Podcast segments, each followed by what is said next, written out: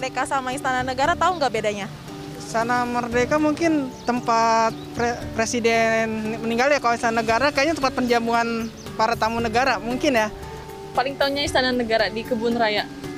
Ya, itu aja sih. Itu di mana lokasinya Mbak? Di Bogor. Bogor. Kalau Istana Merdeka? Kurang tahu. Menurut saya kalau Istana Merdeka itu yang dekat Monas ya. Kalau Istana Negara yang di Bogor, Kebun Raya Bogor. Oh, kalau perbedaannya sih kurang tahu sih Kak, paling bedanya lokasi doang kali ya.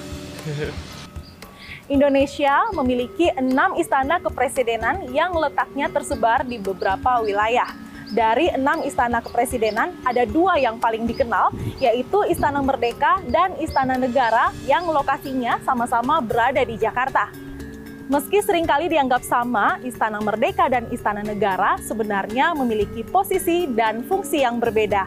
Nah, seperti apa sih perbedaannya?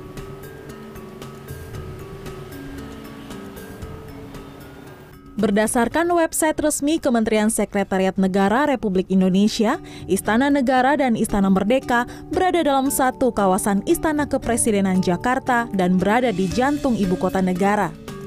Istana Merdeka terletak di Jalan Medan Merdeka Utara dan menghadap ke Taman Monumen Nasional. Sedangkan Istana Negara terletak di Jalan Veteran dengan bangunan menghadap ke Sungai Ciliwung. Istana Negara membelakangi Istana Merdeka dan dihubungkan oleh halaman tengah. Pada halaman depan Istana Merdeka ada air mancur dan halaman luas yang kerap digunakan untuk upacara peringatan Hari Ulang Tahun Kemerdekaan Republik Indonesia. Pembangunan Istana Merdeka dilakukan pada tahun 1873 di bawah pemerintahan Gubernur Jenderal Lauden. Pembangunannya selesai pada 1879 di masa pemerintahan Gubernur Jenderal Johan Willem van Lansbarhe. Bangunan yang sebelumnya dikenal dengan nama Istana Gambir ini diubah menjadi Istana Merdeka karena menjadi saksi penandatanganan naskah pengakuan kedaulatan Republik Indonesia Serikat oleh Kerajaan Belanda pada tahun 1949.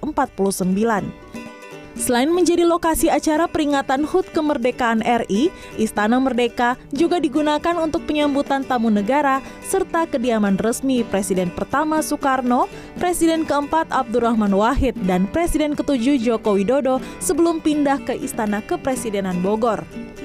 Dari faktor arsitektur, Istana Negara memiliki halaman depan yang khas dengan keberadaan patung pemanah, air mancur, dan dua pohon beringin. Istana Negara awalnya dibangun pada tahun 1796 oleh seorang warga Belanda dan diambil alih oleh pemerintah Hindia Belanda pada tahun 1816.